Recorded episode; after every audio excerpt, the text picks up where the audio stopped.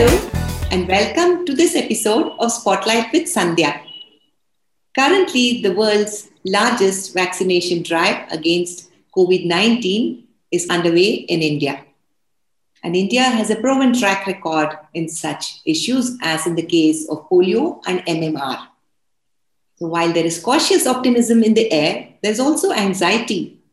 First, about the effects of the vaccines currently being given in India, and second, about the mutations of the virus that are breaking out in some other countries. To answer our questions about these issues, let's welcome a world renowned virologist, Professor Jameel, the director of the Trivedi School of Biosciences, Ashoka University. Welcome to the show. Hello. Pleased to be here. Thank you so much for your time. I'd ask our audience to send us some questions before this interview, and I've broadly segmented them into three categories. So I thought we could begin with those addressing the basic technology of these vaccines. Um, you know, um, both uh, Covishield and Covaxin, which are being given in India, they use viral vector technologies, and some people regard them as safer than those that are being administered in the West, which use mRNA technologies. Could you please explain very briefly and in very simple terms what is the difference between these two technologies and their relative merits? Well, uh, firstly, Sandhya, I don't uh, agree with this notion that the vaccines that are being used in the West are less safe than the vaccines that are being used here. Because after all, every vaccine goes through a very strict safety trial. Uh, so let me circle back and talk about the vaccines that are being used. So if we look at the two vaccines in India, there is Covishield, which is basically the Oxford AstraZeneca vaccine, which is being manufactured by the Serum Institute of India. Now, that is a viral vaccine, uh, a viral vector vaccine, which means that uh, a cold causing virus called an adenovirus has been engineered to carry the gene for one of the proteins of the coronavirus, the COVID virus. So the viral vector is simply used as a means to transport that gene into our cells. You can sort of think it, think about it like a Trojan horse.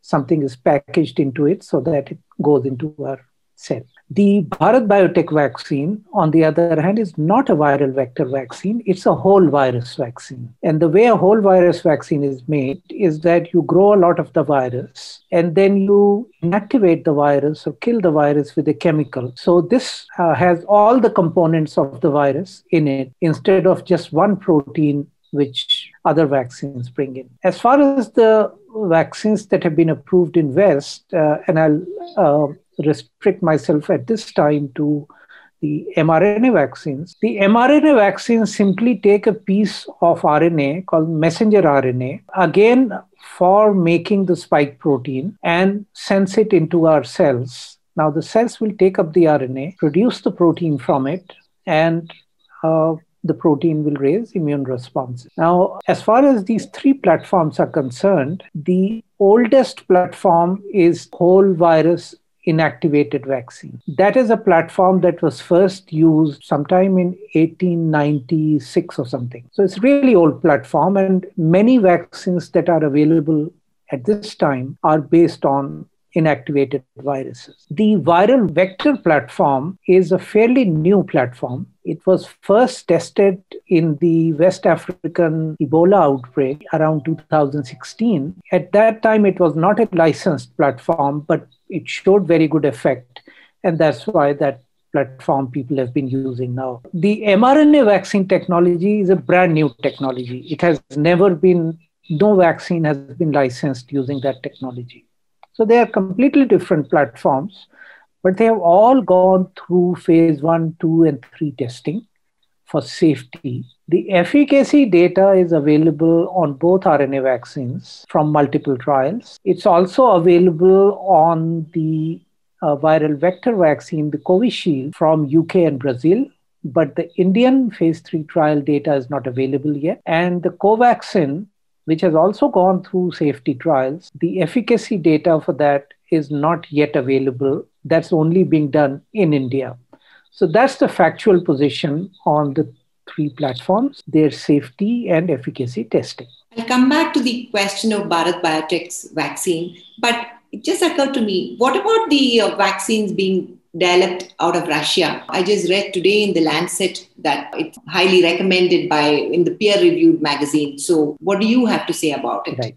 A Russian vaccine is very similar to the Oxford vaccine. That is also based on an adenovirus. The only difference is that the Russian vaccine uses a human adenovirus as a vector. The Oxford vaccine uses a chimpanzee adenovirus as a vector. That's the only difference. So I'm not surprised that the vaccine has shown good efficacy. And yes, we that would be another vaccine in this whole bouquet of vaccines that we're now getting out. All right. So, I'll, my next set of questions are about the effectiveness of the vaccines currently being administered in India and the comparative uh, benefits of Covishield and Covaxin. You know, it, and it's been a very short time since the rollout has happened, but do you think there's enough data to make such a judgment about it, whether either of the vaccines have been effective? Well, effectiveness is tested in two ways. One is in a random placebo controlled trial, which is essentially a phase three trial. And as I said earlier, the phase three trial, which determines the efficacy of a vaccine, that result is not yet available for Covaxin. The result is in a way also not available for Covishield because the Indian trial has not been decoded for Covishield. However, similar vaccine made by AstraZeneca has been tested in UK and Brazil and we have efficacy data from both UK and Brazil. The trouble there is that the UK and Brazil trials were both were done a little differently. In UK trial, it was a half dose, full dose trial, whereas the Brazil trial was two full doses. And surprisingly, the UK trial showed an efficacy of 90%, whereas the Brazil trial showed an efficacy of only 62%. AstraZeneca combined those two trials and said, our efficacy is 70.4%. Many of us won't agree with that simply because the protocol followed was different. So these were they were essentially two different uh, trials. So that's the factual position. So from India, efficacy data for neither vaccine is available. Immunogenicity data is available. Immunogenicity simply means whether the vaccine is effective in raising an immune response. And that is done in phase two. So we know that, but we still don't know the efficacy. So let me put it this way we know that both vaccines are safe. So taking the vaccine is not going to harm you. We just don't know how much it will help you in very layman terms. That's good. I think that's the clarity that uh, most of us wanted to get from you. Um, now, we go ahead and get vaccinated. Why should people still wear masks and maintain social distancing? That is because the end point of testing of all of these vaccines is to prevent disease. The end point is not to prevent infection. So when a vaccine says that, you know, a, manufacturer says that my vaccine is 90% effective, that 90% effective is to prevent disease, which means that some people will get infected Yet, instead of showing severe disease, they will show mild disease. Or instead of showing mild disease, they will be asymptomatic, but they'll still get infected. Now, if you get infected, that means that the virus gets into your body, it multiplies to a certain extent, and then the vaccine responses take care of it.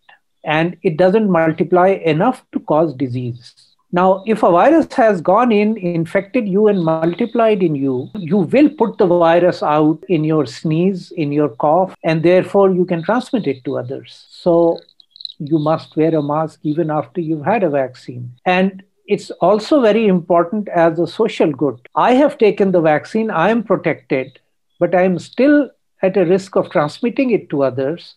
So, therefore, it is my duty to wear a mask and protect others who have not had the luxury of taking a vaccine. All right. So once we are vaccinated, how long will it give us immunity? The honest answer is that we don't know for sure. And that is simply because the follow up time has not been long enough for us to understand this. We can take a clue from you know, natural infection. And people have been followed for natural infection now about eight months after infection. And in that, what has been noticed is that antibodies, the neutralizing kind of antibodies, the antibodies that neutralize the virus, go away in anywhere from three to five months. However, there is another part of the immune response, which is called the T cell response or the cell mediated immunity, that remains and a memory of the infection remains. So even if you get infected next time around, that memory recall happens and you don't get disease. So the time hasn't really been long enough, especially with vaccines. They've just been rolled out. So we really don't know how long vaccine related responses will last. But taking a clue from natural infection, taking a clue from other RNA viruses, especially the endemic coronaviruses,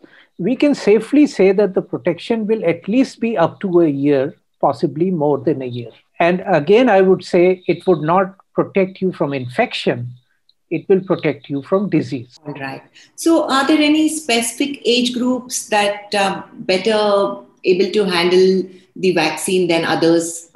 Well, all the vaccines have so far been tested only in people that are 18 to 65 years of age. That's the testing that has happened. I think one vaccine has also been tested on ages 12 and above. Uh, but that's why these vaccines are not recommended for children below 12 years of age. How well a vaccine would work would depend upon your own ability to raise an immune response.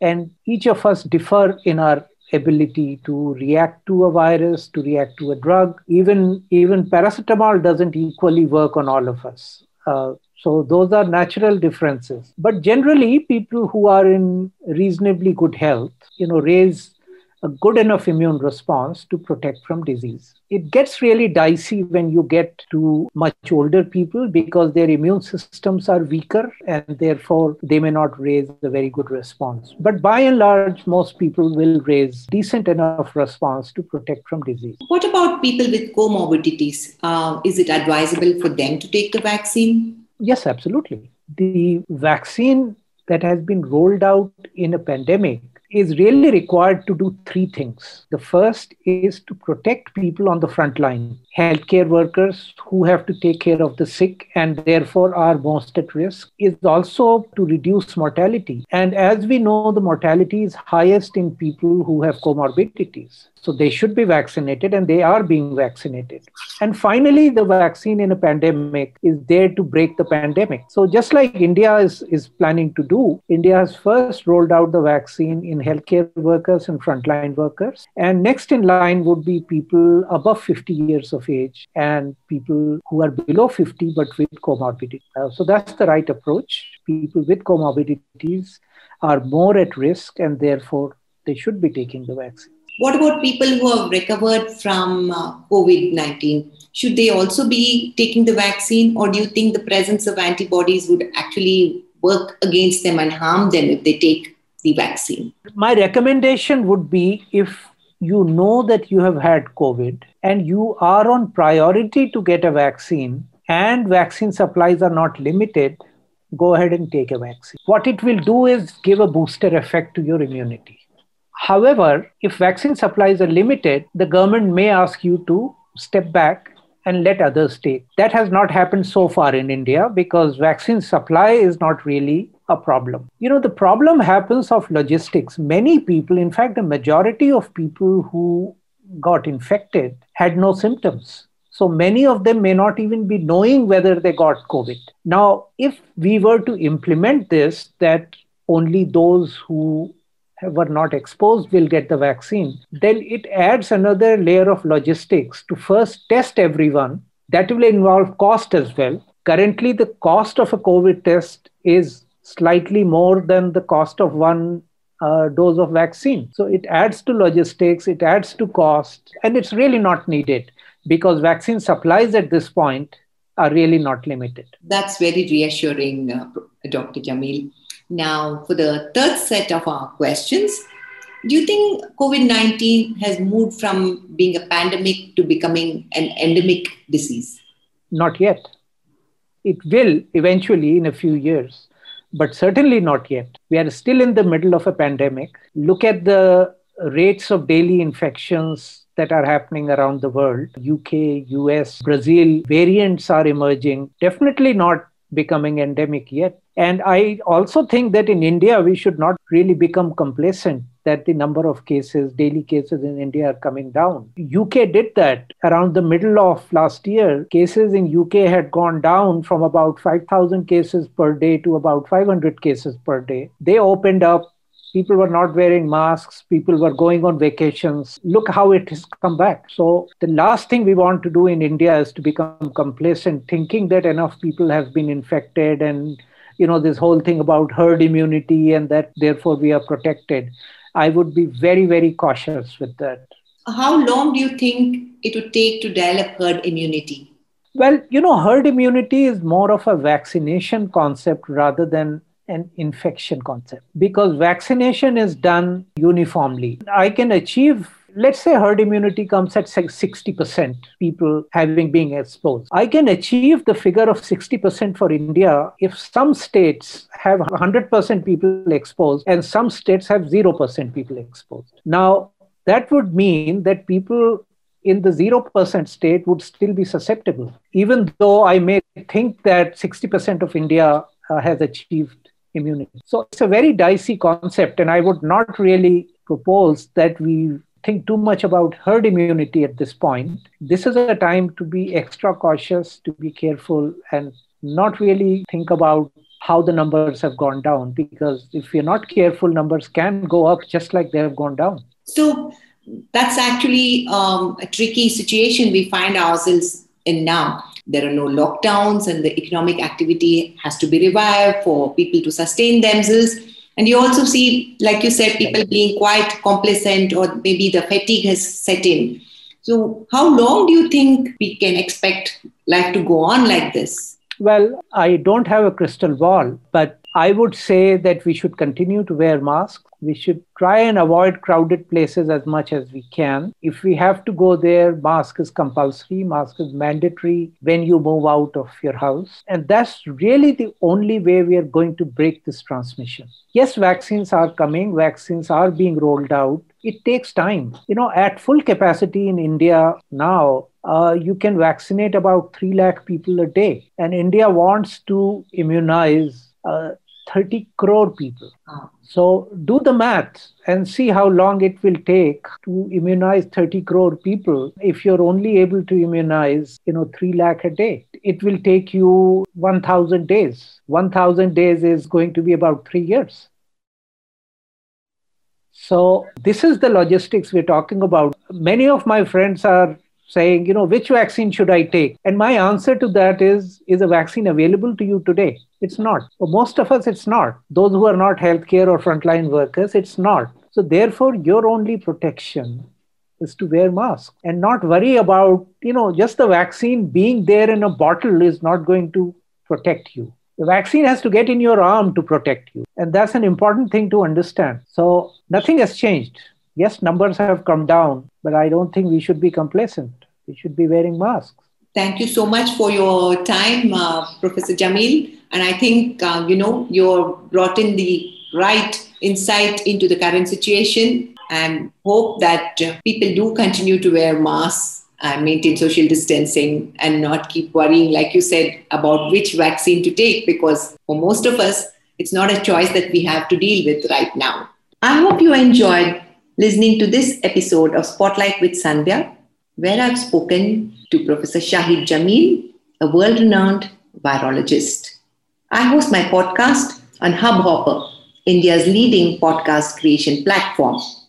You can check out more on hubhopperstudio.com.